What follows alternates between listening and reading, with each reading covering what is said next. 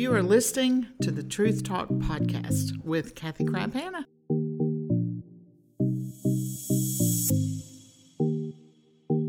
Hello and welcome to all of you guys on this cold Tennessee morning. I am in Tennessee today. I don't know why I always find it necessary to tell the listener where I'm at, but Really? I'm t- I always tell them. Um, and welcome to Truth Talk. Um, you know, we have, this has been kind of a journey of weird um, direction where I don't know why I'm doing this. I just know I think I'm supposed to do it.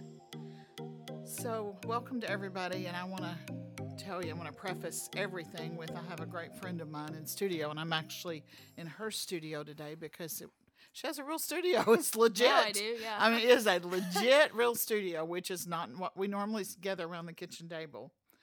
But I want to welcome you, Shanda. I am honored to be here. To have the queen. Kathy Hannah, in our studio is amazing. Well, I we are we are um I want to I want to kind of build our story if you will let me do that. Mhm, So absolutely. then people can as we start to intersect with the happenings of the last 15, 16, 18 weeks, people will get the impact that that has had on yeah. so many people. So many. And I be being and just on you, yes. and just I'm just one little bitty person in the big impacted village. But I was thinking about this when Steve was bringing me over here today, and about the fir- very first time that you and I spoke. Mhm. Um, I feel that when we first moved to Hendersonville, nearly 20 years ago, that I would bump into you guys in restaurants because all we do is eat. Specifically, I remember, I think my very first memory of you for real. Well, number one, I remember seeing you on the stage with Crabb Family at like a big arena. I have a specific memory of that for some reason. But then I ran into you with Aaron Wilburn. Aaron stopped and talked to you in Demo's parking lot. There we go. It's yeah, always a that's the first time yeah, that I really remember like talking personally to Right. you. Yes, So, I- and we would, years ago. we yeah. would bump into and me being a child or not a child but a young adult of the TBN era Mhm. of huge when TBN was what Christians there was no Yeah. YouTube there was no Facebook there was no That's right. anything Yeah, so you flipped it to channel 15 I think that was the channel where I lived gotcha. and that's where my kids grabbed Gaither videos and that's where they Oh, watched yeah. Praise the Lord Mhm. and you know that was sort of their musical gateway Influence, yeah. to the influences that would influence them. As so of it course was most of the church world at that it, time. it yeah. was, and so your family is the Tripp family, uh, Laverne, Edith, and of course you married Rob, and you've got children that are Tripps, and y'all are going on with your legacy. But back to back to how we met. So I did not know know Laverne and Edith. I knew of them. I had met them. I saw them at occasionally in restaurants. as Restaurants, well, yeah. because we all do. That's the only thing everybody believes in. Going We all and eat, believe right? in eating out. I think we're all lazy cooks. yeah. I, I remember watching Edith's cooking show years ago, and Mhm. specifically the one where she lost her teeth. Yes, yes. Like that was legendary where I lived. I was trying to remember what it was, but like Dick Clark had a show that was like before the Funniest Home Videos, or maybe it Yeah. was the first Funniest Home Videos, Uh-huh. and that video was Made on it. Y- yeah, it was Ro- a big deal. Rob always said that took the family to a whole Yeah. another level, and they didn't even send the video in; someone else had. Right. But anyways, So it was, yeah. So I was, I knew Laverne and Edith, and I knew Rob and Terry, and of course, consequently, I knew you, I knew who you were. So that's it. We'd never had, we didn't really go to No. church together. We never had a no meal together. It was just a hey, love you guys, Mhm. love your ministry. Exchange in a restaurant in Hendersonville, Right. circa 2003 right, right, or something like that. exactly. So life moves on. I settled here in 03 and my life kind of went to hell in a handbasket Mhm. about 05. Yeah. Uh, nasty divorce. The reality that my life was going to have to take some real dips, Mm. some Yeah. changes. hmm And my heart was in such a struggle with knowing how to properly love and respect ministries. Yeah. I, I knew my kids were good because I knew them and I knew if they weren't good, I was going to slap the soup out of them. Right. And that I had a barometer on them, but I had experienced some real hurt So I had this guard up toward everybody else. Could barely go to church. I call that the backside of the church, the Yes, backside of the gospel, whatever you want to call kind it. Kind of the but- underbelly. Yeah. Uh huh. Yeah. And I was there. I was Mhm. there. I had the T-shirt, the hat. Right, I right. was. I was. I was proud that I was bitter. Didn't mind telling somebody. Didn't I tell anybody? Because you had um, every reason to be. So. Every, well, I really did, and I and I was. yeah. I had I had taken the high road and kind of just went and hid in the closet. You know, when I could tell my story, but I would prefer to protect my children. yeah. I could run and, and, and, and grab a microphone and, and, Right. and kind of And people blurt out my listen, yeah. truth, but I Mhm. would prefer to keep the drama Of course. off the stage Right. because my children had Bible ministries, and at this point, we knew I knew they would be going in different directions, and it would there would there would be one that would probably be going into maybe pastoral work at some point, and there would be all these things, and it was like the Lord just said, "Hold your tongue." Mhm. Okay. Now I didn't hold it privately.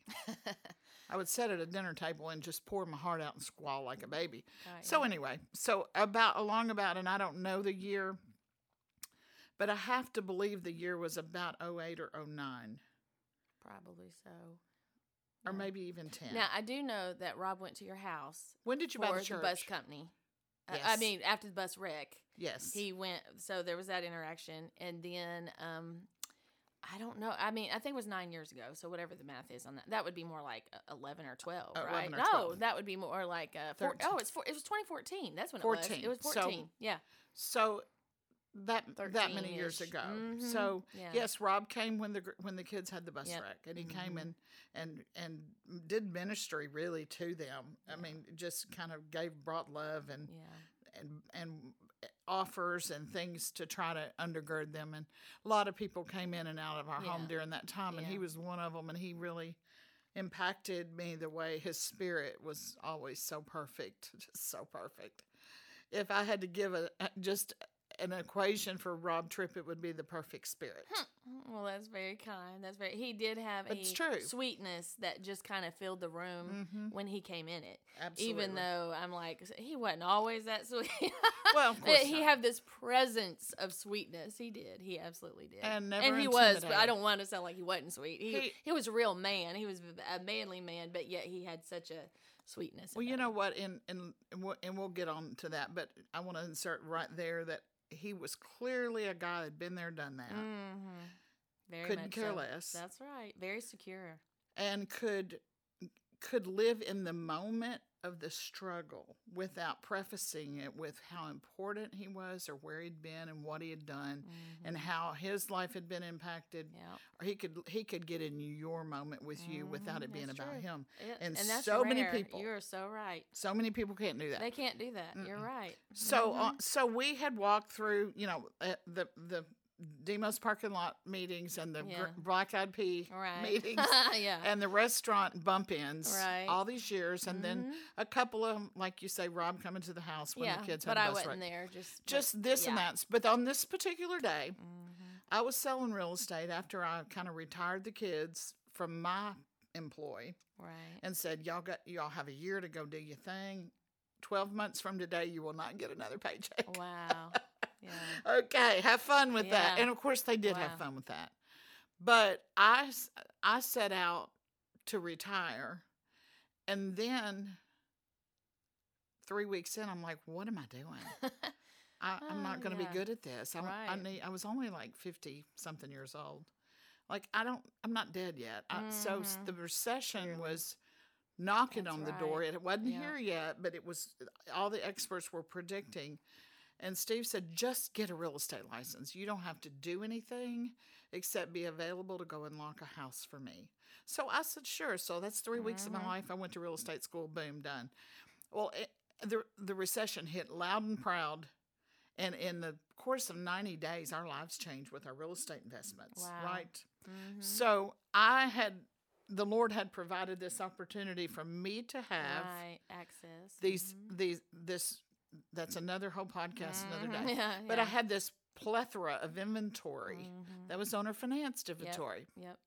and you could get a vision And people have asked me over and over to do a podcast about investments and about things should. like that. You should. So this is a tiny tidbit Yeah. of that. Uh-huh. But I get this call one day from this girl that's just like, "Hey, this is Mm-hmm. Shanda Tripp," and she wanted to know about an owner financed house because she knew about the rental business. She knew she could buy houses. Mm-hmm. It was actually for a family member that it was like a desperate situation. They need a house. And the truth is, I had prayed and fasted for three days over that situation. I don't know if you know that part. It makes me cry because I was sitting down to help them Right. because it was all like a family crisis that really wasn't my crisis. So I sat down and I called every realtor, and you were the only one who answered the phone. and look at God. uh huh. Yeah. I used to say all these realtors would go do, um, you know, ad campaigns. They'd think of a slogan and this and that. And I always just said to people, hey, I answer my phone. Yeah, you answer your phone. That That's all. so funny, but it is the truth. You cannot get a realtor on the phone. it is hilarious. And that day, It's I no better probably now. called probably called fifteen of them, and you're the only one. So, so we met like that. We did Mhm. not meet in a, in, a, in an altar Not or in a church no, setting yeah. or at a Crabb Family concert Yeah. or at, at your church or any of mm-mm, that. nothing like we that. met with a real estate call and I said, hey, let's go look at this house, girl. Mhm, You met me there. Yep. And Rob, And I think. And we wrote a contract, I believe, Uh-huh. that day. Yeah, it was a quick deal because So- it was like an emergency situation in, Yeah. in our family, extended family. But yeah, Got it Mhm. done. Yeah, They moved in the house. yeah, it, it was ended all up good. working out. You ended up buying another house or 2 Mhm. maybe from the same right. guy, and you yeah. rented those out, and it worked out for you. Mhm. And I said to my husband, This girl listens. She listens. She doesn't set over. I mean, most people are so jaded that they don't they're everything you say they they will literally look at it frontwards backwards sideways upside down and they're Mm-hmm. looking for a flaw in your advice and most of the time people don't really want your advice right? True. they don't want your advice they, so, they pretend right. they want your advice Right.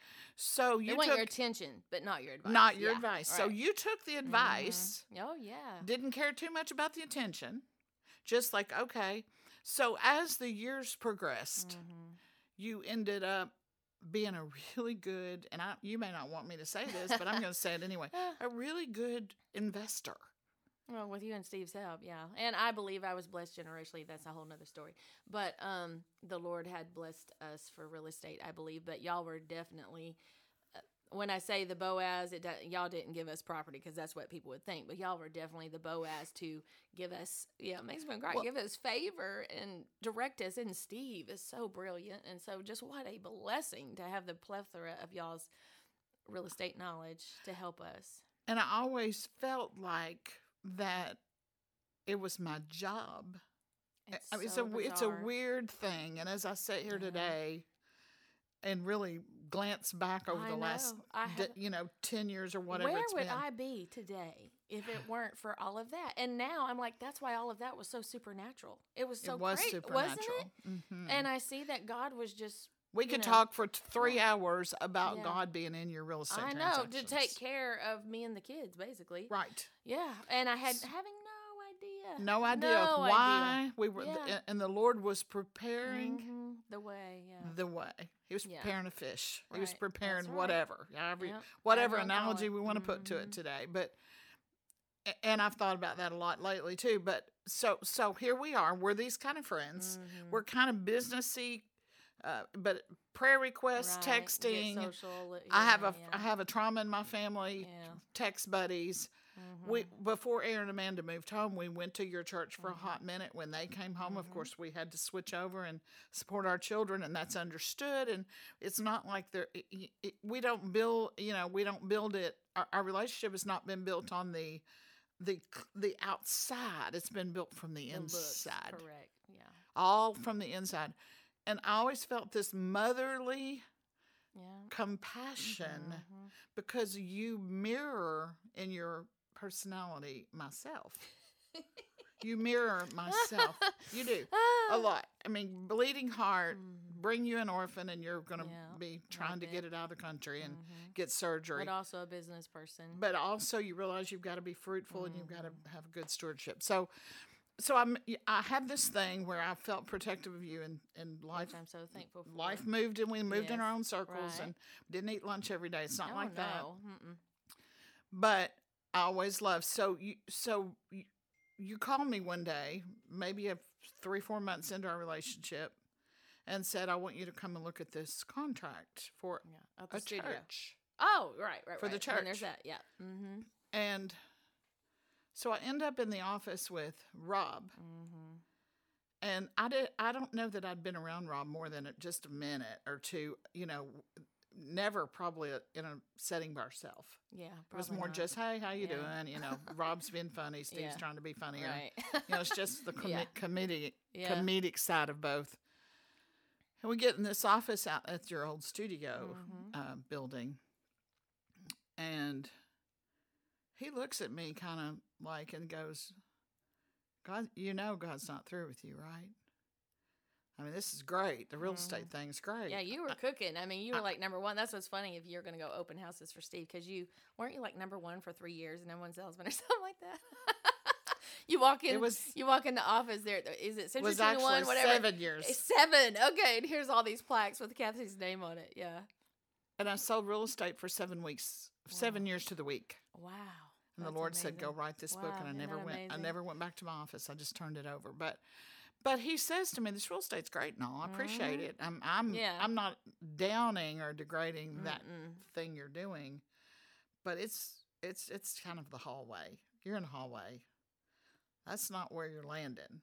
And I just started kind of, I, it broke me, and I said, you know what? I trust. I mean, it's a smart mouth. Of course, the smart mouth sarcasm always floats to Yeah. the top, and Uh-huh. when you're kind of pressed, it's Mhm. like when somebody falls and you laugh. Well, I had Yeah. just fallen, so I could come back with sarcasm or tears. Mhm. So I picked sarcasm Defense- first. Defensive mechanism. Right. Yeah. And I said, you know, I don't trust Pentecostal preachers. And he goes, that's all right. yeah. I don't know that I do either. You're right. he didn't either. Right. Uh huh. That's right. And he just said to me, I, know, I feel you're broken. You still got a broken place in there. Mhm. I want to see you whole. Right. And that, so now we're going to start talking about the story. Mhm. So my my story of turnaround was so cl- that was 14 Mhm. and I went on November the 6th or 8th or 10th of 2014 to the mountain to write a book Right.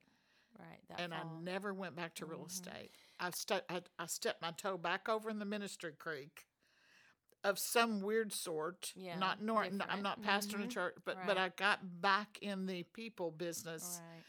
the Jesus slash people business. And Rob was very instrumental in that. So forever, he was a cousin slash son slash brother slash something. I don't know. We're not the same. I'm all much older, but yet I felt just a kinship. Well, I think that day he seen himself in you, and that's why he recognized it. And Rob uh, could have written about 20 tell all books on the things that he knew and experienced in the church world on with everyone he had been with. So he had experienced that backside of the ministry, so to speak, as well. He and, and that was it. And Yeah, he said that to it. me. He Mm, said that to That's me. it. Yeah. He said, You're feeling exactly the Mhm. feelings and you want to scream it out. You want to go get on top of your house and, And it's hard to separate God's people from God because people confess, oh, we're preaching, we're singing, we're writing hit Christian songs, but they don't actually serve God for a season or whatever, or walk in deceitfulness or bitter, whatever it is, and they hurt people. So then you're it's jaded. How are they anointed? How are they Mhm. gifted in I've- the ministry and yet can do this to you? It's so that's a very hard place to be in. I've had the question asked to me at least 400,000 times. So, how do they write those hit songs? Right.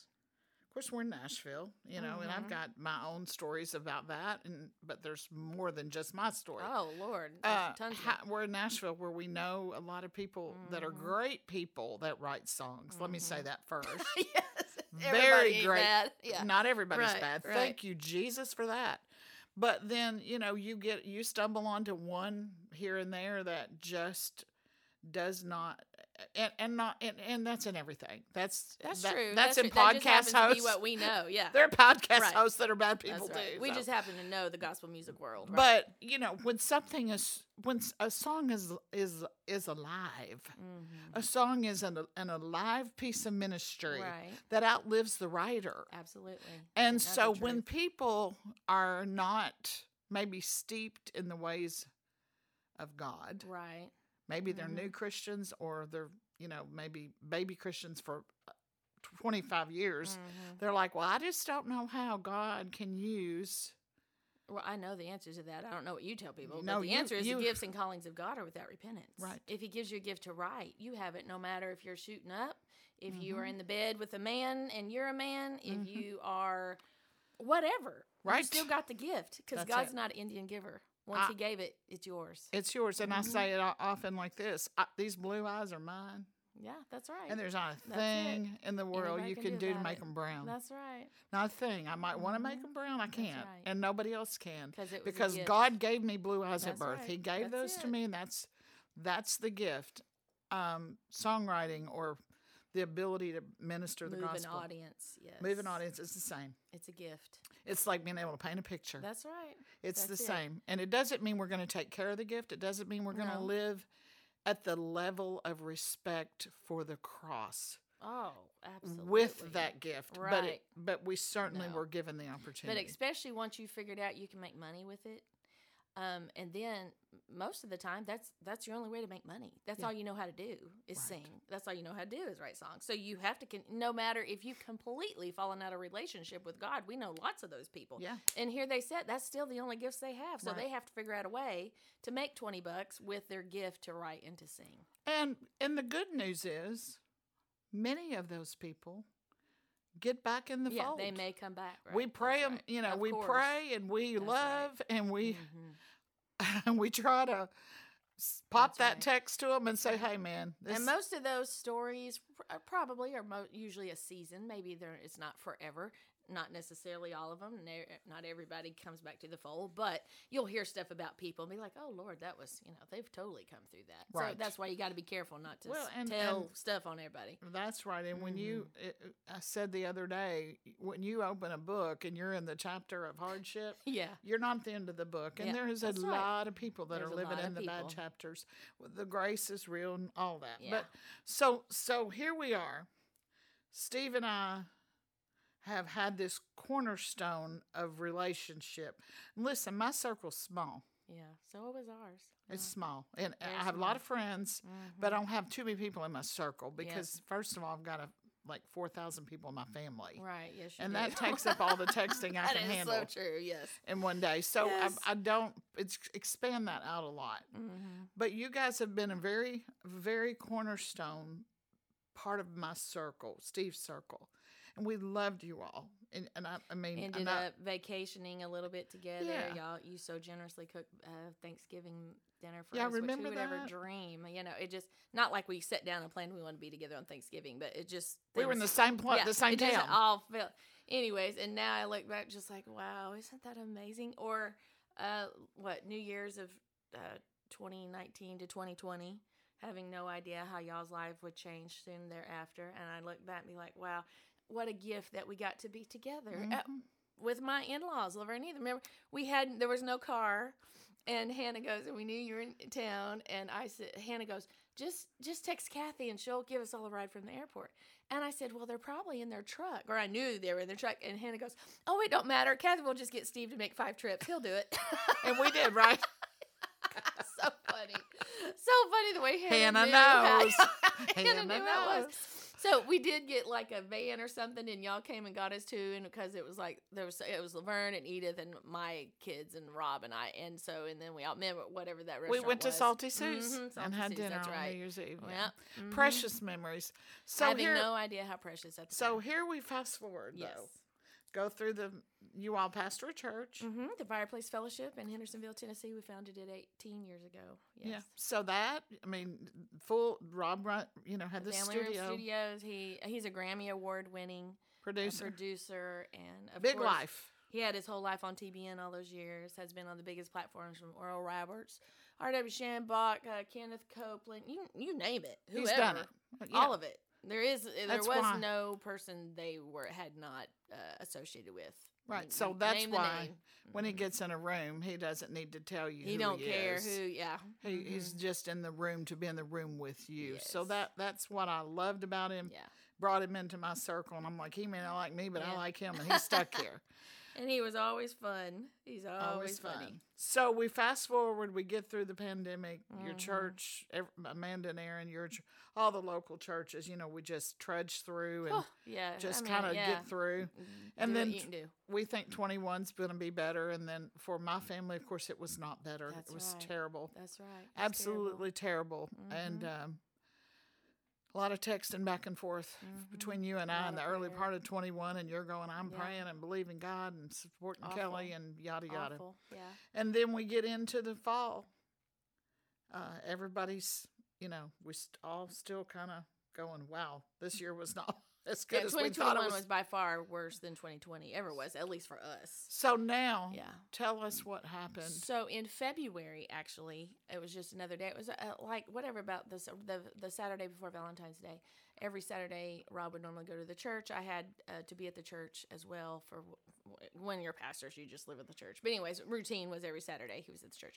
So um, I was at the church and I'm sitting at my desk, and I, you know I don't know how spiritual your group is, but I'm just going to tell you the actual story is I'm sitting at my desk at the church, and I feel this horrible feeling of death sweep over me, and I was like, oh, and I go into the sanctuary and I just start walking. It's dark in there, and I'm praying and I'm praying against death over my children, over Vernita, over my husband. I don't know where it's at. If you came to my mind, I prayed for you. Whatever. Just I I couldn't hone in on where it was, but I knew I felt like it was coming. So I'm praying, and couldn't really. I'm not gonna say I got a release. Not gonna say I don't know. I can't really remember. I just remember praying against it and. And then I hear uh, Rob come in. The door was open in the main lobby, and I hear him call my name, and I go out there, and in the foyer of our church, um, there's like a, a, a visitor booth kind of thing, so it's a little bit high, like a bar would be. And he was seated kind of back in the corner, and I couldn't see him. And he says, uh, "Will you come here?" He sat back behind that bar, and I'm thinking he's going to hand me something. He wants me to come close, and I st- lean forward, and he was so calm. And I lean forward, uh, kind of around the side of it, and I see mounds of blood. And he had stepped on a screw at a big box store in Hendersonville, and he felt it, but it didn't really hurt horribly. And by the time he got to the church, his shoe was full of blood, so he pulls it off. The blood goes everywhere. And I am not a nurse at all. I grab a hold of the bar, and I thought I was going to pass out. And I'm like, I thought he'd like cut his foot off. There was so much blood. All you could see was just this blood. And uh, long story short, he actually called his doctor. The doctor said, "Come in Monday if it uh, if as long as it quits bleeding. If you can't quit it, get it to quit bleeding, then go to the emergency room." We prayed over it. It quits bleeding. We're like, "Hallelujah, he's fine." Come Monday, it he had a band-aid on it. It didn't even do. It was nothing on there, and he he pulled the band-aid off and showed me. He said, "I don't even think I'll go to the doctor. It's completely healed up. Praise God." Huh. So, uh, May, the beginning of May rolls around. He number one, he's a diabetic, so he um doesn't seem to be feeling good. I, I- don't know what's going on. I could tell something wasn't right, but of course he's not going to admit anything. He's also the man's man. He's not gonna, you know. Anyways, so it was. um Long story short, he ends up finding out that he had gangrene in the bottom of his foot, and it was traveling up his leg, and it could have killed him. So he has emergency surgery the last weekend of May, and they scrape out, like completely hollowed out his foot. It's like you can live. I didn't know you could still have a foot and not have everything in it. But praise the Lord, they get it all right. So um, from there, he never really recovers. He keeps just going down. Looking back, he just keeps going down. He goes to the doctor every week, every Monday. Then he starts getting sick, and they're saying he's anemic. oh this is all from a screw Yeah, all from the screw. Um, they're saying he's anemic. They're saying all this simple stuff, and he's taking all these vit- vitamins, and then he's getting an iron infusion, and but he's still just getting worse.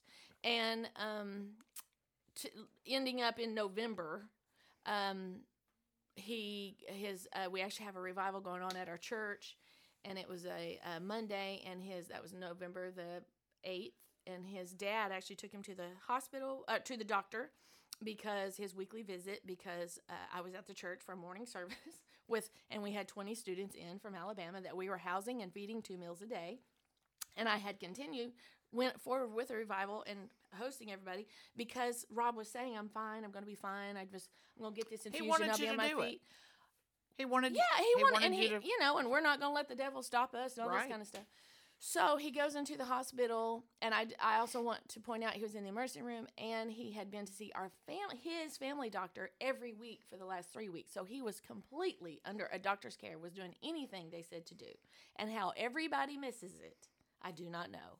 He then they put him into the hospital. He goes to the doctor to his routine visit on Monday morning. The doctor take this is a foot care doctor. He takes one look at him. He didn't even touch him. He said, "You got to go to the emergency room. Something's not right."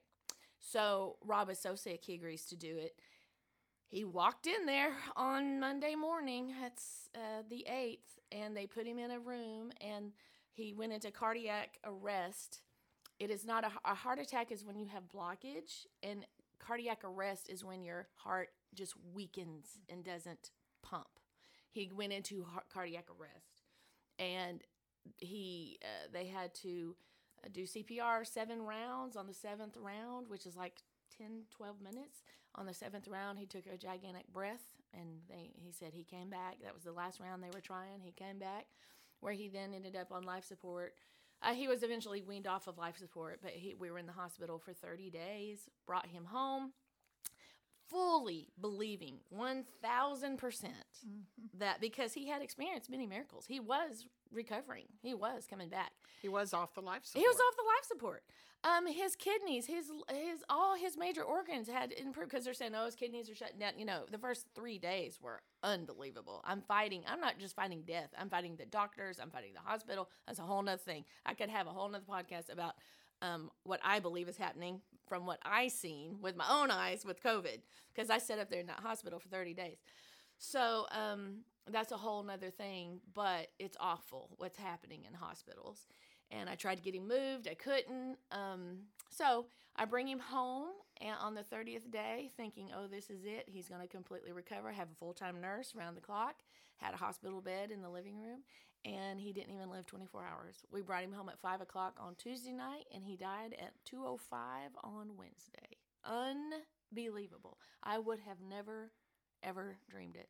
But it felt like um, he came home and knew everything was okay or needed to know it was okay. And but then now, he just Shanda, left. let's let's let these listeners know. And he was 57 years old. Fifty-seven, and I, I I don't necessarily want to ask you your age, but I'm Oh, going to. duh. Yeah, uh, I just had a birthday, but I was 48. And so our you're children, a forty-eight-year-old woman. our children were 20 and my son was 16. Yes. twenty and in sixteen high school. in high school, and Mhm. You have a church. And I have a church, and we have a studio, and we have, uh, you know, a little bit of rental property. Yeah. and you're and you you bring your husband home Bring him home. after 30 days of declaring Mhm. Oh, that God's going to. it's all on this. Facebook. I put it up every day. I mean, I had a new scripture. I had to do, and because I felt the encouragement of the Lord, so to speak. Um, well, the spirit of faith. I will say this: the spirit of faith is not moved by what it sees, smells. You know, five. So, so I was determined. I was in the spirit of faith. I am not moved by what I see.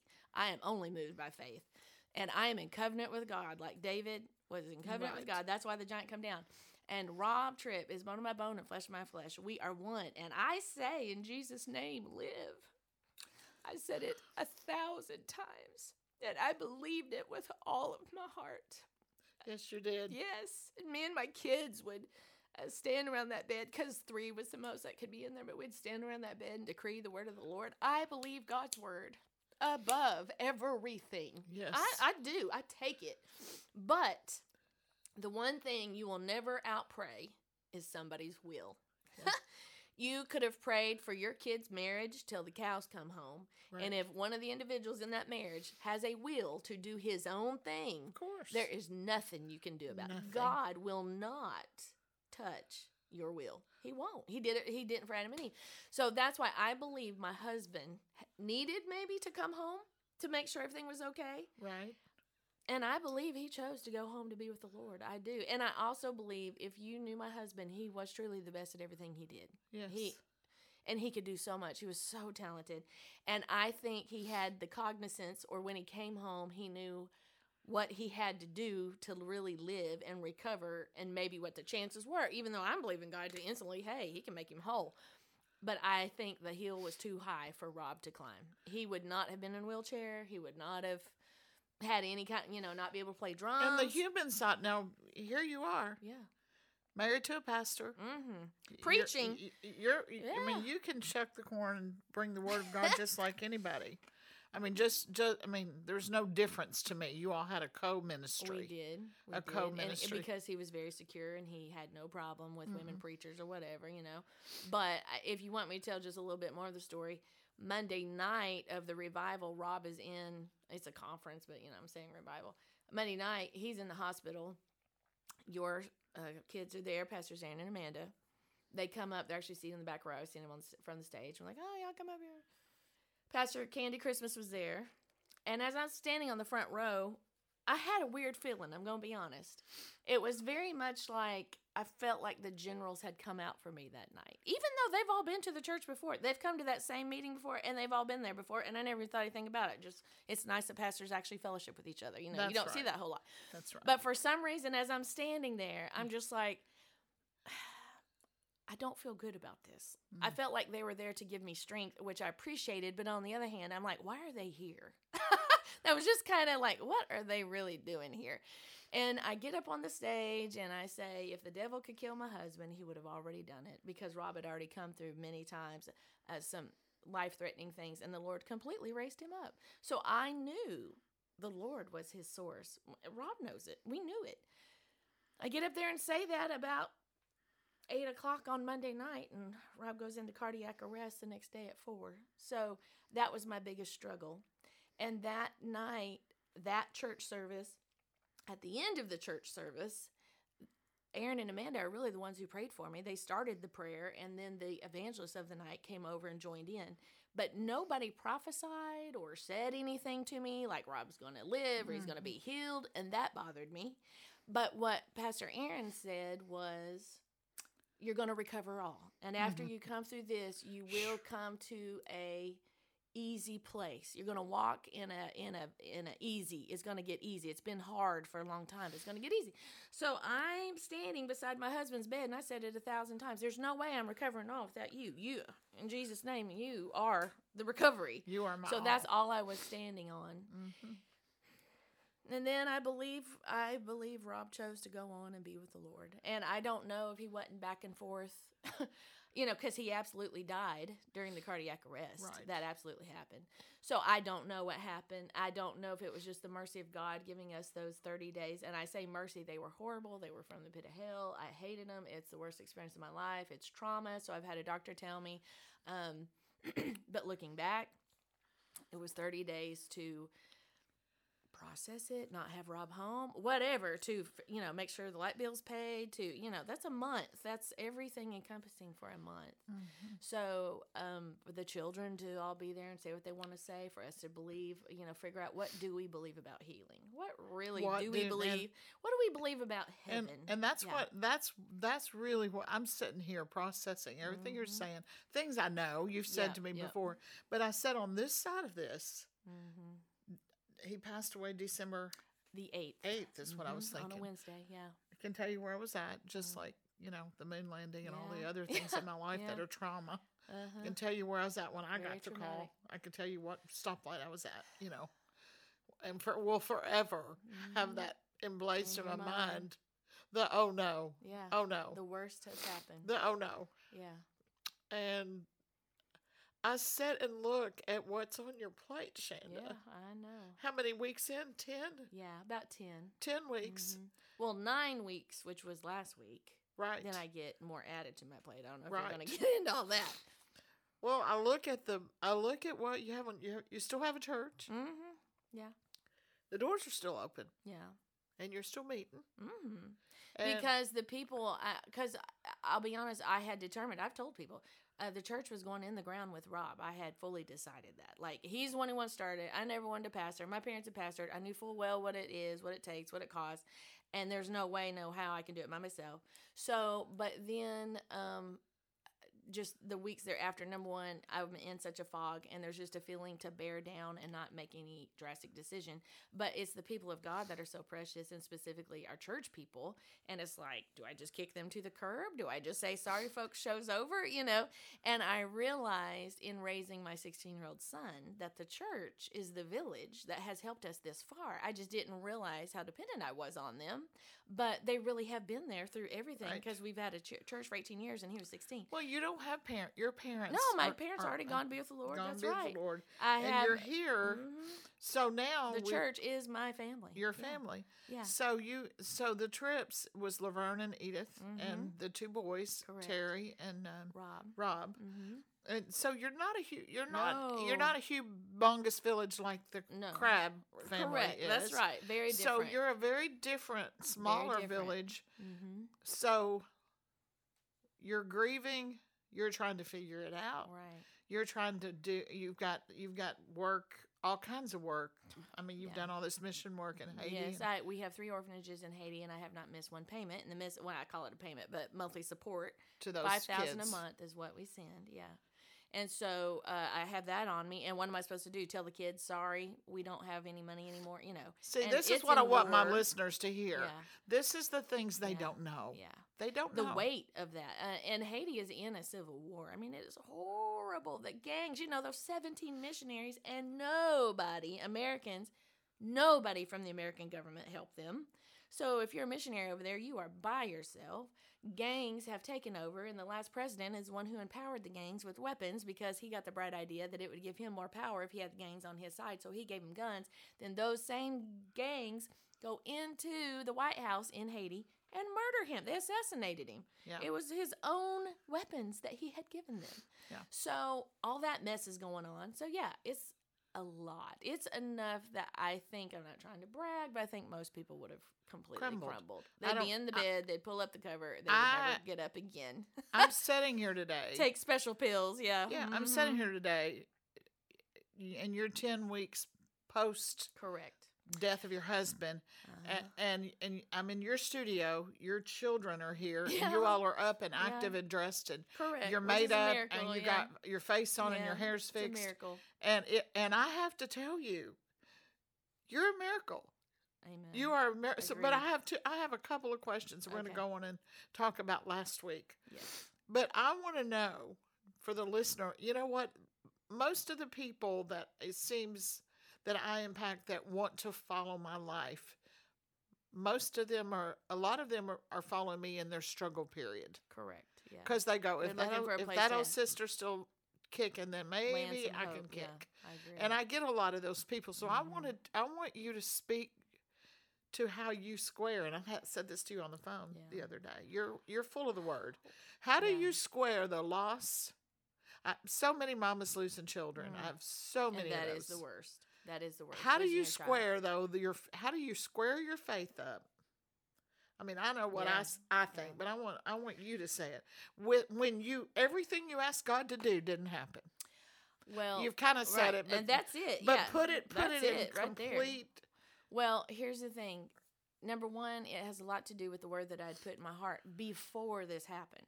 That's the thing that most people discount. Why? If you're having a good day today, I highly encourage you to listen to the Word of God Mm-hmm. because it won't always be a great day. So I had enough sense just, you know, to have the Word of God in my heart. Number two, I have to, and I stand on this, the, my belief in the Word of God is not based on any experience of mine or anyone else's. It's based on the Word of God. Right. I believe God's word because it's God's word, Right. not because grandma lived, Aunt Joe, you know, was healed of cancer. Those things help, but Mm-hmm. no experience. So I had to bring it down to my own. And that's where, I mean, I- I'm not ain't gonna lie. That was what I wrestled the whole time we're in the hospital.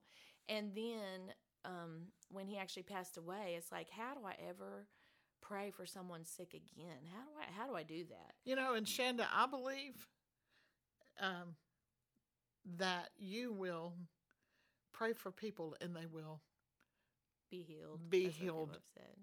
miraculously horrific things on the spot because I believe that something in me said that the day Rob died, and I have actually said that to my family. I I think she will be able to pray for the sick and they'll recover. well, I I do believe Jesus is a healer no matter what. Yeah. I do believe on the Calvary's tree, according to Isaiah 53, he paid for our sin, he paid for our sickness, and he also took our poverty. And that's where some people, you know, you know, want to fight oh, you over you. to- Church people shouldn't have money. Well, you need to move to Haiti, where Right. it's true poverty. So number one, you understand what poverty really is. Or if you don't believe a pastor or preacher should have any money, then you need to uh, sell everything you got and go live in a box downtown Nashville so you can really be holy with all the homeless people. So Jesus paid for our sin, our sickness, and our poverty. He took the curse of poverty for us. So I had to figure out that I actually do believe that. I do. I do well, believe I it. tell my kids, you there's a moment. Mhm. We're gonna You have, a moment. decision. We're gonna have a moment. And unfortunately, you had a really tough one. And the worst. the life. worst. And uh, let me just remind everybody, throw in there, I think we had the best marriage. I mean, Yeah. I, that man was so good to me. He never, he never raised his voice at me or the children. Um, it isn't like there's nothing in me like, oh, glad that's over. Not at all. I mean, he was absolutely. I'm just telling you. You know, I, I've heard other women like you say things about your marriage. Not this marriage, but your previous. And uh, I cannot identify at all. yeah. I, not at all, because he was such a prince of a husband from day one. So then there's that. Was raised by such a good mama. He was. She taught him how no to doubt. treat a woman. So I just had to make a decision if I really believe God's word or not, and if I do, then I have to keep going. What choice do I have? we get to a place, and I've told my kids this at many facets of life, but specifically, I've told Kelly that this year Yeah. in the last Yeah. 14 months. Kelly, hmm you believe it or you don't. Right. There's no, That's what it's it comes down black and it's white, and we Mhm. don't get to pick a gray No. hue somewhere in the middle. It is not based on anyone else's experience or decision. Mm-mm. and things happen that we cannot control. And my husband, I, I'll tell you, the biggest struggle that I still have the big question mark in my mind is I know for a fact that God could have moved that screw. I have no doubt that screw could have been moved. So Angel could have moved it. How many times? I- Oh, the Lord protected me while I was driving through that traffic. Oh, the Lord, right? Right. So the screw is what it goes back to for me the screw in the store that he the screw in on. the parking lot. That's right. Mhm. So, but my husband was a diabetic. He did not eat right. He did not. He did it from May on, but he didn't take care of himself. So that's where I have to say I think he had a get out of jail free card about three times previous, and he thought he always would. right. But for whatever reason, he that was done. He, he now was responsible. The Bible says, "To him who knoweth to do good and doeth it and not. doeth it not, to him Mm, it- it is sin. So if the doctor has told you you're going to die if you eat sugar and you eat flour and you eat da, da da da da and you don't listen, huh? Won't happen to me. Okay, well now you've entered into sin. Technically, I don't think it's sin that's going to send you to hell, but I think it's sin that's bringing hell into your life shortening right? your life. Shortening and your shorten life. your life. Yeah. So, and God is not mocked. Whatsoever man soweth, that shall he also reap. And unfortunately, my husband sowed bad health seeds. Yeah. He would not exercise. And I've thought back on it so many times. I had had a boyfriend who would control everything I eat, and he would make cow noises. He would moo as I ate. That was the only other boyfriend I had. And then I meet Rob, and he is literally taking me to Olive Garden. Trying to feed you. driving through Krispy Kreme donuts, I remember the hot donuts burning my legs through my dress. And the funny part of the story is that dress was a size five, and I never fit into it again. I started gaining weight from the moment we met. So he was fun because he loved to eat. He loved to feed everybody. If you're with him in a restaurant, he's going to order the menu. If you mention you want olives, he's going to order you a bowl of olives. I watch him do it for my girlfriends. He's done. But that's why it was fun. And Yeah. that's why the women loved him Yeah. because he loves to eat and he loved you to eat and let's all eat and eat well, and eat. we we some of us show love with food. Food, and he did. You I thought about that. He did. he showed love with He food. showed His mother did food. it. Yes. His mother so, did that.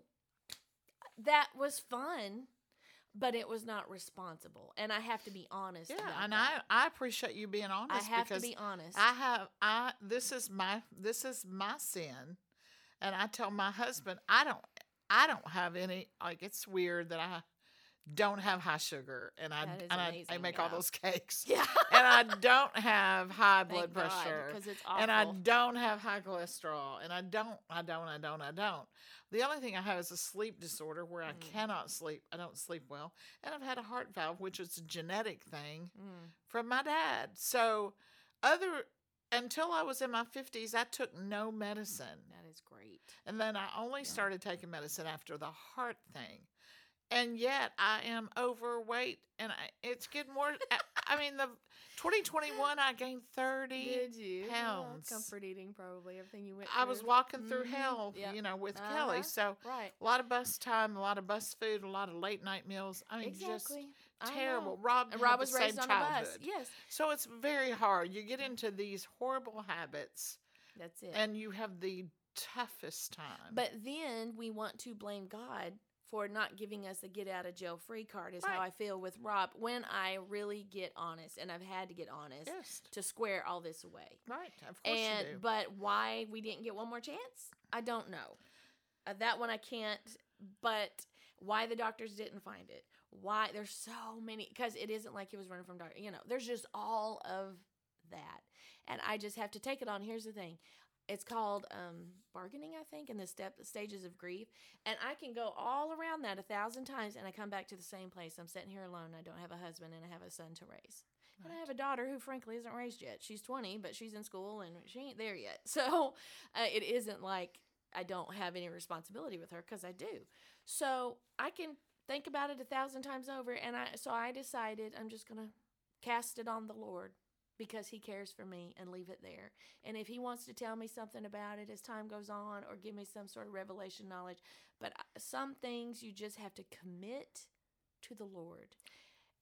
I'm not saying I'm perfect. I'm not saying I don't think about it, but every time I catch myself thinking about it, like the why, Mhm. I go back to.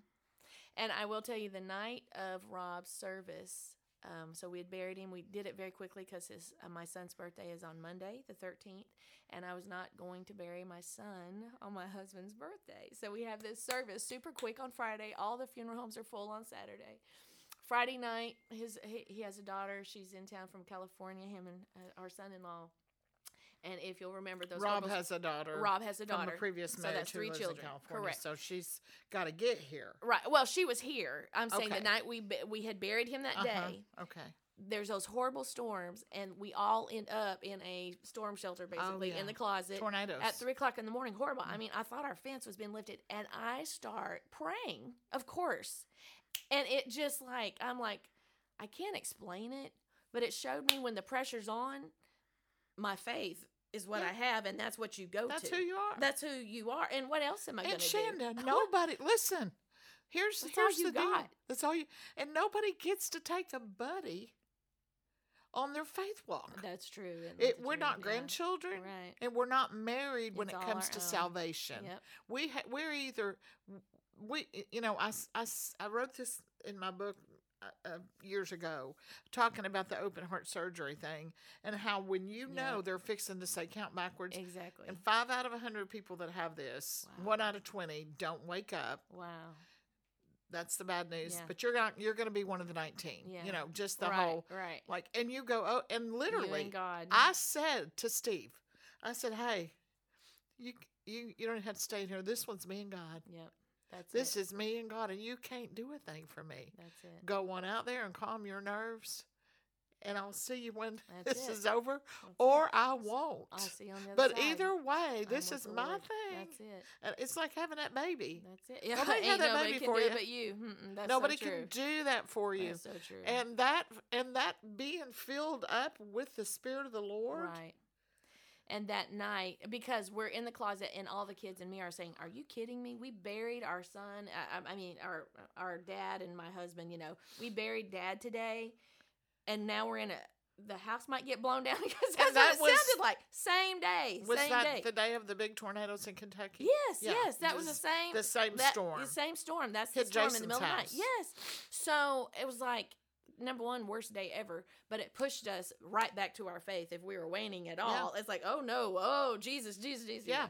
So that was a big wake up call. Like, uh, no, you and now expect, uh, girl, it's just you and God. You have no husband. You have no one. Uh, look, you know, making sure everything's locked down. It, it was me. I had to anything to be done to protect us from the storm. It was me because now there is no covering in this home other than me. So that was a big thing that night. So And nine weeks later. Nine weeks later, my so let me just say and preface that your Yeah. parents are gone. my parents are gone. Uh, any family I do have live in other states. And um, the only close family I have was Laverne Edith and my brother in law Terry. And we had not been, anytime we were together, we were together. We tried on Christmas. But it's very evident we're all trying to dog paddle through our own horrendous grief.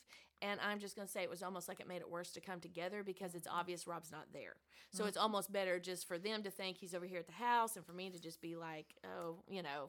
But when we're all together, Terrible. it's horrible. So, And I get that. I get that. I I so get that. So it ain't like we're all hanging out and uh, singing kumbaya. You know what I mean? We're all just trying to get to navigate Yes. and, and breathe. Uh, so nine weeks later, almost to the day, um, my mother-in-law, that from when we had buried Rob, my mother-in-law Edith Tripp laid down and died. She went home to be with Jesus. That's what. Well, with Jesus and her son. right. That's what happened. And I just She had texted me because we had storms that day as well. We had been texting. But we were supposed to go out and eat that day, and we moved it because of the storms to the next day, Friday. Um, that and about seven fifteen, the wind was still blowing, that kind of thing. Are y'all okay? Uh, I said, Vince is- blowing hard. You know, I hope everything's good. We go back and forth.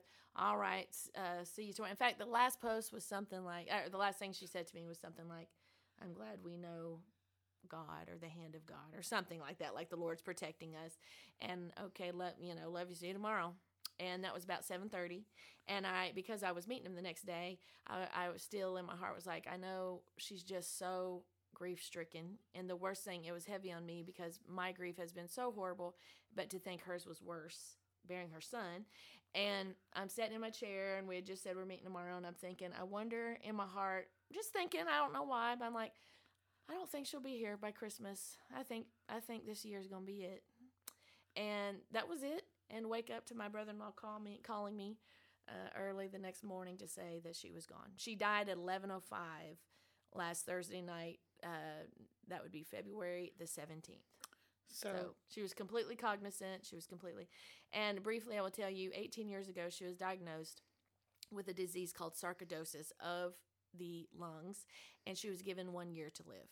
And there's a uh, the comedian named Bernie Mac who died at 54 of sarcoidosis of the lungs, and about the same time, uh, uh, you know, she had been diagnosed a few years, and when he dropped dead, it was like, my mother-in-law was the toughest woman and she, you know, she'd been an orphanage. She was born dead. That's a whole nother. The toughest woman, and what I knew was she had fought to live. She Right. walked in healing, and if you listen, if you hear interviews of her, you'll hear her wheezing when she breathes, uh, especially the last few years. But she would just fight to live. She would have to stay in bed a lot of times for a few days and rest up. But she babied herself. She was under doctor's care. She would take different treatments. She wouldn't take everything that we wanted her to do. But anyway, she'd lived all this time, and my concern was she has now lost her fight because she was only alive because she was such a fighter. So she lost her fight with her son. And that's just it. I'm telling you that She everyone wants to know why she died. Uh, the Bible says, uh, what is it? A wounded spirit who can bear. who can bear? And she had already traveled the world. She's already been healed and restored and won million, oh, millions of souls to the Lord. She'd had an alcoholic, drug addict husband for 20 years. She raised her sons. Both of her sons go through a divorce, uh, two weeks apart. Um, went through all that hell. Um, suffered a lot and came back every time. But this time, I'm not saying she went out defeated. I'm saying there was no reason to mm-hmm. fight Well, so her- hard. Her, I, described it when I was telling my kids. I said, I think she just died of a broken heart. That's it. That's it. just the the loss. But when you grief. understand she had that disease that she had Mhm. literally fought to So live. She, she had so it wasn't just, oh, I'm sad. It's she had to fight to live. So that fight was gone. So just I'll just lay down and let this thing happen. just go ahead and take over. I guess, you know.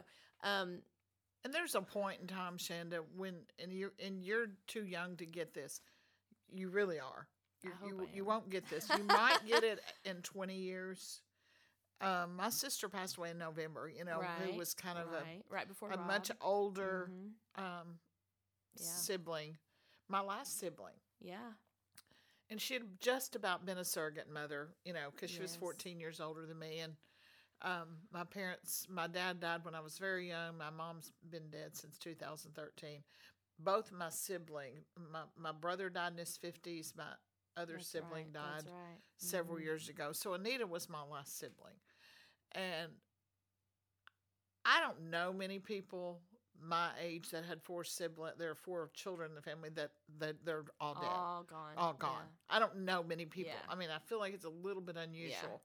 I'm not 96. Right, right. Um and when my sister died, you just start going, wow, all these Mhm. old timers Yeah. that start saying, man, there's just a little more over there than Then there is here. over here. Isn't that the And truth? I have Yeah. a lot of kids, right. a lot of Mhm. grandkids, Yep. and they make me want to live. Right. Have a good husband. Right. Mm-hmm. So that that scale is still real tipped Right. because of that. Right. But if I did not have them, Exactly. if I were If fifty percent of them were in heaven of right, your children, you just kind of go. and her oldest grandchildren are 17 uh, so uh, she has another terry has his baby is actually about to turn 17 in april but so they're almost grown. Uh, her grandchildren the rest of them and that's the babies. The rest of them are complete have families of their own. So and i'm calculating all this. I'm thinking about how she's you know really what does she have left that she she's accomplished everything that she wanted to do i believe right. so nothing was left undone Well, and you know, we we either and as we age, and Edith is was older than me about Mhm. she was 77 yeah. she so turned 10 years- 77 on saturday the 12th right? and which, then died on Thursday. Isn't that unreal? Unbelievable. Unreal. But it, when you start to say, you know what, I had the whole pie and I ate it all and it was good. I know it and was I liked good. it, God and, I, and so I've been, good. I've done it. this was a girl but- who was in an orphanage Yeah. and went around the world preaching the gospel. Yeah. Isn't that amazing? And Amazing. her songs will live on forever. forever. And what she did and said, and her smile and her stories, and She was truly as loving as she came across. She Right. really was. she was just I was gonna beyond say, and if you knew her at all, if she knew you at all, she probably cooked for you. I remember, didn't she put I still food have on her your doorstep? dishes. I You said put I, she put food on your doorstep when you were sick, right? I had COVID, and of course, I, hmm you know, nobody wanted to come over when you have COVID. Right. I so was really put it on the sick. doorstep. And Edith Mhm. texted me, and she and let me tell you Yeah. something else about Yeah. that that particular exchange. She said, "I'm going to make you some potato soup and cornbread and drop it on your doorstep." She was, I guess, on, in the neighborhood or whatever, live close by. Yeah, yeah. And I said, "Well, that's so sweet." And I thought, "Golly, that sounded good," and nothing had felt good. We hadn't, you Mhm. know, Yeah, we were. I was really sick with COVID, and I kept saying, "I've still got your dishes." Oh, honey, I don't want those dishes. and I have those dishes stacked Yeah. underneath in a cabinet. Yeah. And I told Steve that'll be my forever memorial for Edith. I'll get those Mhm. dishes out and always Yeah. think of her. Yeah. But at that same time, I, I have to tell this. I just have to. She said, I've got a check for Kelly. Yes. Yes.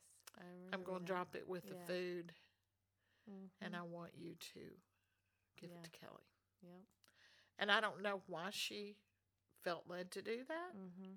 I don't think anybody knew anything about Kelly at that point. I don't think there was any real. I believe the Lord just spoke to her heart. Mm-hmm. I don't think anybody was Truly saying one of the Kelly's most not. giving people. Uh, Right. Edith was one of the most giving people I've ever known, and frankly, Rob was a lot like her. Yeah. Rob was very giving like that as well. Yes. But she was a giver to the max. She was. and clearly financially blessed. Oh, definitely, yeah. We believe in giving Clearly. and receiving. Yeah, I learned it from them. I've watched it. Well, my parents did as well, but I mean, I've watched it over the years. Like, you can't outgive God. You cannot. You cannot. it's impossible. And another one is, you know, can God give it to you or can He give it through you? And He clearly gave through her he did. He did. her whole life. Yeah. And I believe that. Um, I mean, they they were different, and I, I don't know if I how much of this I should say, Ah. but there are lots of people in this town mm-hmm. that are kind of flash in the pan people. Mm-hmm. You hear their name and you think, oh, they're a big deal. And the Maybe they truth is, they don't pay anybody. Oh yeah. They don't pay that? anybody. They they don't necessarily ever gain assets. And I and I'm Mhm. not I'm not really walking in criticism, just facts. There's a lot of people who look good, but they're not good. Right. They do. They work very hard in pouring everything they have into a bus and a flashy jacket to, you know, make themselves look like they might be, you know, affluent. Something. But right. that is not the. but that's family. not the way No. that, that you all have lived your lives No. in. They clearly That is not the Tripp family. with everything in me from day one when I met them and you all, I'm like, okay, they're the as we would say, these are these people are legit. If they want to go buy this piece of property, they can go buy this piece of property. They can do that because they have well, they have been good just, stewards of their money. Well, just and- briefly, Laverne was with very f- famous, I guess. I wasn't born yet, but uh, and with the Blue Ridge Quartet, he rededicated his life. I believe this early seventies. I was little. I was born. Uh, but I'm just saying I don't remember how famous he actually was. But he had already had some sort of fame with all that, and had written songs. And the Oak Ridge Boys had hits and all this stuff. And then the Lord spoke to him and said, "Don't sell a ticket." yeah, the gospel's free. Not condemning anybody. I'm just telling you what the Lord told him.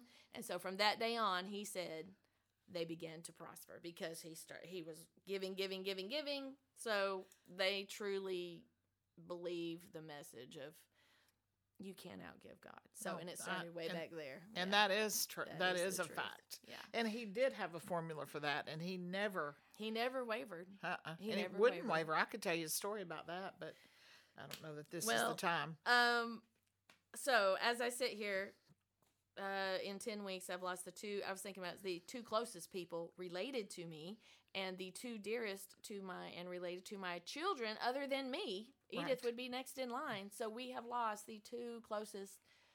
So here I am, and it's just a week out, so I think I might be a little bit in shock. I don't really, ha- I, can't I- tell you my formula for that yet because I'm walking it out right now. And I asked you to do this, and you so graciously agreed, which I don't know many people that would have done that. Um, but I want you to know that as these listeners listen, I want you all, I'm choked up a little bit. I want the listener, because these are going to be tons of Christian people.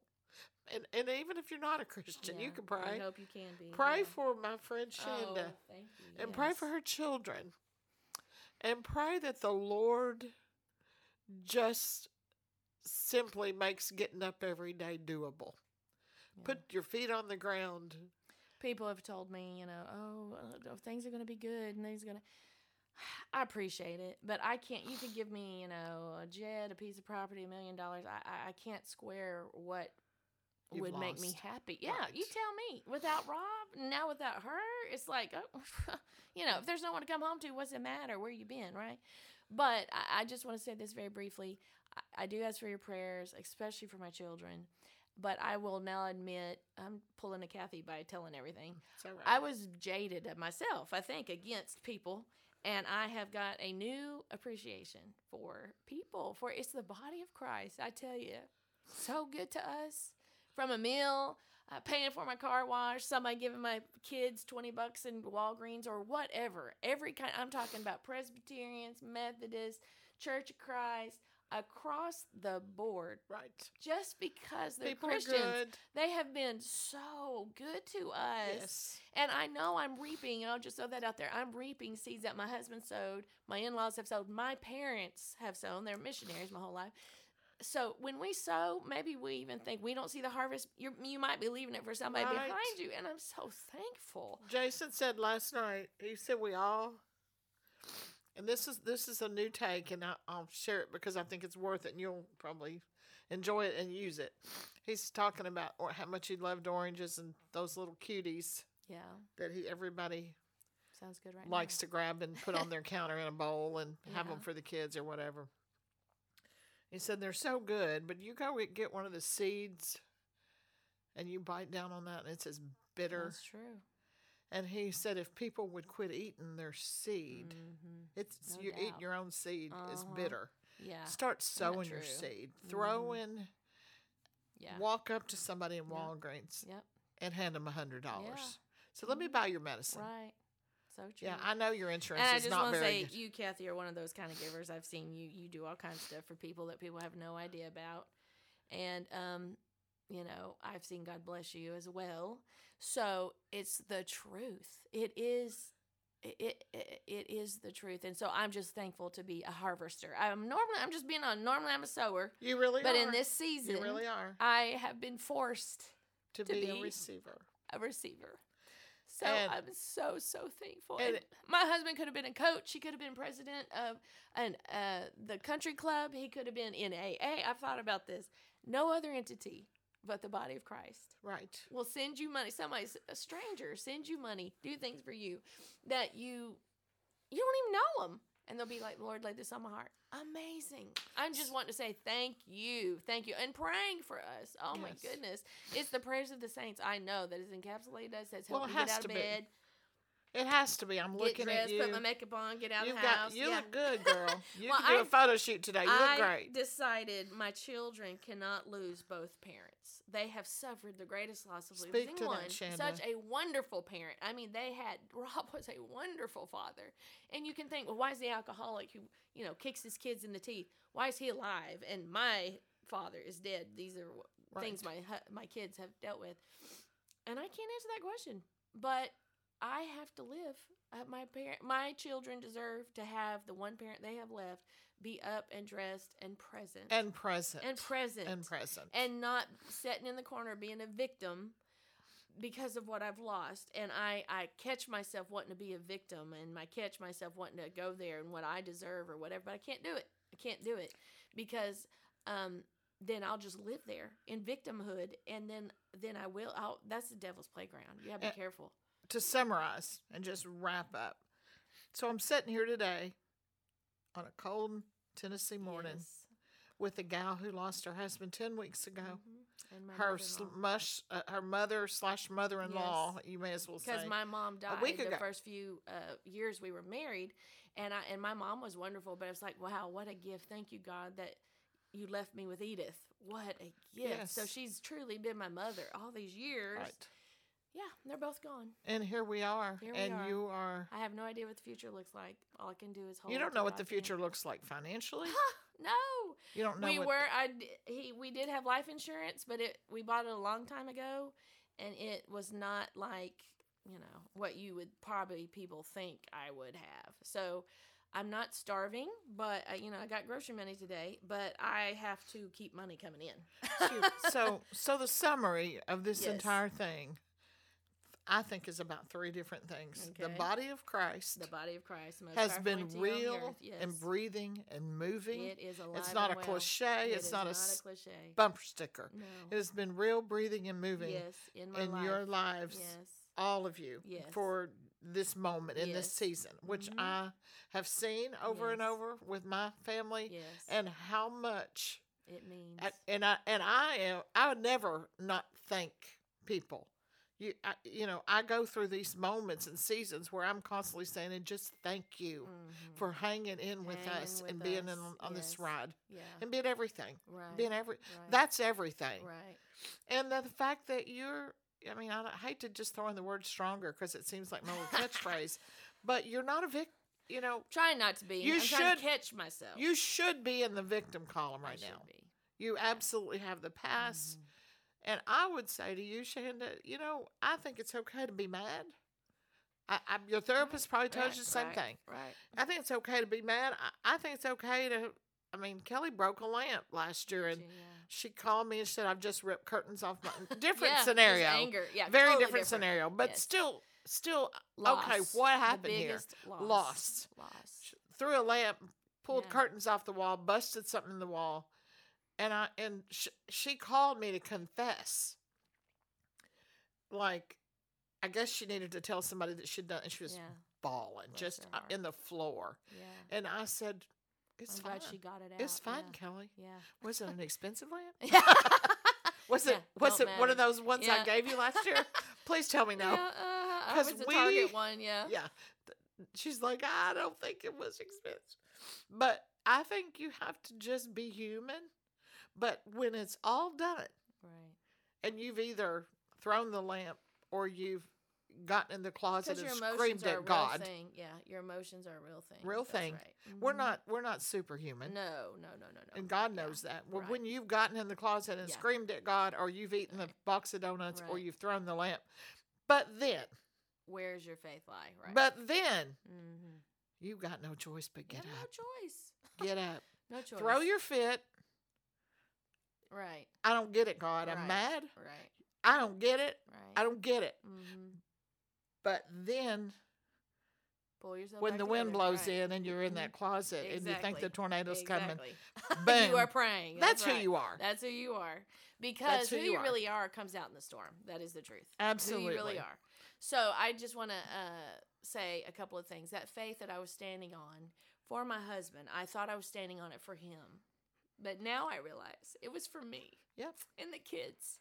Because the Bible says, lay a hold, which Mm. is like a football player slapping that, that uh, ball. Don't let it go it says don't lose the confession of your faith all through the word it talks about that and so i was so determined i was hanging on for rob and then i thought my faith had failed and i'm struggling but i realized that faith wow it's still there but it's for me i thought i was hanging on to it for him but i was hanging on to it for me and Well, for and- the children Right. And and no matter what, no matter what the faith is the most important Yeah. thing it's appointed to man wants to die. wants to die And and we're we are this you and I will suffer m- probably more death before If we you go. live long enough, we yeah. you know Yeah. I will have to or, or you know God forbid either one of us, but we're going to have to f- and still and still we will have to make a decision what we believe. exactly Ha- Like no I matter how right. impacted we are. exactly And I say that, and then I almost, I almost grimace in saying it Mhm. because the reality of that is not very pleasant. But if we are to be in this human circle You're going to. of yes. of, hum- of humanity, right. and unfortunately we're humans, and we're going to have to walk the human That's it. circle of humanity. So we're gonna we're gonna be born, and we're gonna That's it. We're gonna have some time on earth, and then we're gonna go. And then I just have one more thing to say. I, I feel like I don't know how long we've gone, but I don't want uh, your listeners to get worn out listening. But uh, the um, last week, sadly, before Edith's funeral, we went to a dear friend, Josh Christmas's funeral. Right. Pastor Kent and Candy Christmas, their son, 43 years old. It was a very similar circumstance to Rob's, and so it, there was a real. Well, I've known him forever, anyways. But at the funeral, there was probably at least hundred people kept saying to me, "Your daughter being one of them, Crystal. Oh, you're so strong." And I'm like, "Oh no, really, I'm not. No, really, you are. We're watching you. You're so strong." And I just chuckle and say, "Thank you." And I'm thinking to myself, so many people said the exact same thing when I got home that night. I'm like, that is so weird. Everybody's saying I'm strong, and I am not strong. I, I feel so weak. I feel so. And so I go to sleep. As I'm waking up, I hear these scriptures in my spirit. So I know it was the Holy Spirit bringing it to me. Two scriptures. One is, It is no longer I that liveth, Mm-hmm. but it is Christ who Mhm. lives in me. Hallelujah. And then right back to back uh, the scripture, uh, in your weakness, my strength Yes. is perfected. So and as I woke up, I'm like, oh, they're seeing God's strength. When they look at me, they're seeing God's strength. And that's why they keep telling me I'm strong. But really, it is the perfected strength of God being revealed in me because my flesh has been crucified. Believe me. I wanted to crawl in the casket with Rob. I mean, what life do I have? I, I how do you go on? All of those things. But it isn't I that liveth, it's Christ. And he has clearly something left for me to do. Number one, raise my son and my daughter. So I have to keep living as long as he has a work for me to do. That's the choice I have to live. And here's the good news He's faithful and it is Yes. sufficient. You know, the day Rob dies, I can't wrap my mind around how am I going to bear I, I don't know. How, I can't do it. How do you do that? I can't do it. But you cannot calculate in your mind the grace of God because it's only good for that day. So his grace shows up that day for that. Every morning. So there'll be things like my daughter's wedding, like Lawson's, my son's high school graduation, and I'll catch myself getting upset about it. right. And I pull myself back and say, no, I'll have grace for that day. Then I don't have it today. You have a fresh dose that I'll day. have a fresh dose that day, so I'm going to leave it. I'm not going to allow the enemy to let me lay here in a dark room and grieve over five years from now or 10 years from now. I'm gonna just leave that for tomorrow. And the, and life as you know it will never be the same. it will never. Be I'm the not one of those people that says, "Oh, it's No, it will it's never going to be be all same. good." No, it's never going to be the same. Uh-uh. But you will have purpose, and clearly, even on this Mhm. day, Mhm. ten weeks Right. post right. the loss of your husband, And one week, uh, well, buried. We buried today is to the- Friday, and we buried her on Tuesday. Tuesday. yeah, So on even Tuesday. Yeah. in that, Mhm. you're sitting here, and you're, this is going to be heard by thousands of people. Yeah. Uh-huh. and they're going to listen to you and go, "Wow." Now that doesn't feel to you like I can see. You don't see yourself like I see you, but the purpose is is even there in this moment because you I'll take your word for it. you you're you're going to be that you're going to be that girl. There's going to be a there's going to be somebody in Oklahoma that hears this. And they've had three funerals in three Mhm, months yeah, too, or, uh-huh, or two right. in two months, Yeah, or we've had around here. It seems like to me one every Doesn't it? week. in I our feel like we've lost in our little community, community. We've lost somebody every week, and they're mostly young, mostly young, and it's been young, crushing for our deaths, group yes, of people. But because you especially are able to to factor in two deaths in ten weeks, two funerals in ten weeks, Trying. the loss of the two people in my life that are my. Mhm. that are the closest to me. and truly wonderful and precious. I Yeah, mean, the best people ever. Now, Yeah. I want to say, God, I said this at Edith's funeral. I said this to somebody because I'm a smart mouth. I said, and I forgot who I said it to, but I said, I wish God would get up with me and let me give him my list of rotten people. and let's start on that one and let the I good know. and leave the good, good people because I need yeah. the good ones. We That's what need the Pastor ones. Kent said the other day. He said, I'm ready for some evil people to start dying. He said, I'm tired of losing the good ones. I'm like, isn't that the Uh, truth? Ugh. yeah. So I don't get it because in my mind, the earth would be much better with those two people in it. They're not doing much good in heaven, in my opinion. They would be winning souls, ministering Right. to people, encouraging somebody, and be cooking someone a meal. So I don't understand that. But that's one of those things. Again, uh, Second Corinthians, you know, pulling down the stronghold, every high thing exalts itself against the knowledge of God. I have to take my mind and say, okay, I can't answer that question, so I'm just going to leave that question mark right there, and I'm not going to let it drive me insane Right. and I'm gonna lay down and go to sleep, and then in the morning I'm gonna get up and I'm gonna take a shower and I'm gonna live again. You're going to walk again today. gonna- you're going to walk again going- tomorrow. Mm-hmm. And you're not going to necessarily say, "Uh, "Hey, this is good," but you right. but you keep walking. I keep walking, and, and, I'm still standing on the that word that uh, Pastor Aaron Crabb gave me that night. So, and that's all I can say. and there is purpose, Shanda, and there's purpose. You know, the purpose that will you will see. And I will tell you, there come a day that you will have a grandchild. Which will be sad though, because Rob wanted grandchildren so I badly. know. you know. And I go around. But all there'll be a too, piece of there'll your be heart- Some kind of joy, yeah. There'll be a piece I of your understand what heart. you're trying to say. I have a cousin that lost her husband to in a car accident. Um, it, I, she had to have been only like forty two, maybe, Mm. and tragic, a tragic Yeah. loss. He was a phenomenal guy, great guy, and she didn't really get better until she had a grandchild, Yeah.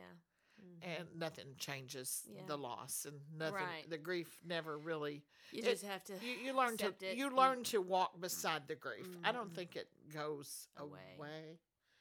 I, I, I don't It's think so. called in the steps. It's called acceptance, where you just learn to like this is just how it is. And Yeah, it's part live. of your life. right. This is just it. You learn to Right. compartmentalize it and not Yeah. let it completely Mhm. destroy right. the good things. I always think about be. what would I want Rob to do if I were the one who died. Well, Right. I'd want him to live. I'd want him to, you know, go out and do it. He would be in the recording studio 24 hours a day. Is probably what he would have done. Work, But workaholism. yeah, hmm but and he was very creative. But I'm just saying, I would want him to live. I'd want my kids to still be happy. I would want, you know. So I try to think, okay, if it were the other way around, um, that's what I would do. So I have to know what he would want me to do. So I just have to. Well, I think he- you've done phenomenal. he did not want to die as far as like uh, i think after he was sick for 30 days he chose to go be with the lord he did not want to be sick Right. but he very much was not planning on dying he, he you know so Well, i just when want you- to throw that out there when a person is sick, you know, we think we're tough, but you Right. you let You your body Mhm. you let your body be truly that kind of So I want you understand, it started in February and he died November. Uh, he died December the eighth. So it took that long, ten months technically, to wear him down to the point where he finally he's like, okay, I'm gonna just go on be with the Lord. That's truly what I believe. right. Yeah. Well, I think you have a story here that is um, kind of rock star as far as strength. And Doesn't I do feel believe, like it, but thank you. I do believe that what you said is probably the absolute truth. It is The Lord. literally you have drained you out, and the Lord has filled you up, Right. and you're full That's of, right. You're full of knowing that you still believe what you always believe believed, it. and you're not, you I haven't believe become angry and jaded, and you're not trying to erase out part of the. Bible. You're still no, willing to still believe walk it. in and say, you know Mhm. what, you've got cancer. I want to pray for you. That's right. I, now I'm not, you know, like uh, looking for sick people to pray for type thing yet. I'll get there, I'm you sure. there. But I do have a desire to give the enemy a black eye, so to speak. That's what you say in Pentecostal terms. Uh, to punch him back, Right. For the punch I've endured. That's how I, I, I will tell you, and I don't, I don't say this lightly, that you that's going to happen. Well, That's going to almost happen. like you picked on the wrong person. You- Right. You, you were well. Here's what I've learned too. This is another podcast. The devil. It's always. It's not the first punch. It's the second. It's not the. It's the you know the car wreck. But then the parents get a divorce. Uh, loss of job. Then she goes in mental institution. I've seen it so many times in church work. I've observed it. This bad thing happens, but it's the collateral damage that is really Right. bad. Right. right. So I have been determined. I'm watching out for that second punch because really that's what he was going after, which was to take me and my kids out. As well. Right. He's trying to get two for one, but he's not going to do it. No, he's So not going to do it. I, I've endured the first punch and technically a second with Edith, but he, I'm not going to lay down and die. You're not, and and you will have purpose. I I don't think ever you ever like I said you don't recover in in the way you don't. Life will never be the same, Mm-mm. but life How can, can be, be? good, and you can be So people say. We'll see. well. It can be purposeful, and you will be used in the kingdom. Period. Well, people are hurting, and I know that, and they're looking for a place to find hope, which is why they You can out. identify Yeah. with these oh, people. Yeah, I know. I, but I'm just going to tell you that's not a badge I was looking to wear. You know what I'm no, saying? But, but I have to uh, now. I got to play the cards I've been dealt. Is how That's I right. feel. So, and again, the enemy will not get a two for one out of me. Right. He's just not going to. Thank you for being Thank my guest today. I do love you so much. And um, I want you all to like, share, and give us a five star rating on this Yes. podcast. If you don't give us a five star rating, don't rate us at all. Just go on and Yeah. rate somebody else. And, I've had so many people ask, "Why did Edith die?" So we just talked about it. So you can tag them and share it with that. That's a million dollar question. People are inboxing me and all that. So we Yeah. we gave that. we answer. We talked about it all. Mhm, So uh, share this with someone who was asking about it. Yes, and and thank you for joining us. And we will be back next week with another truth talk. And in the meantime, please go and be ju- and just completely blessed in Jesus' name. Amen. Bye.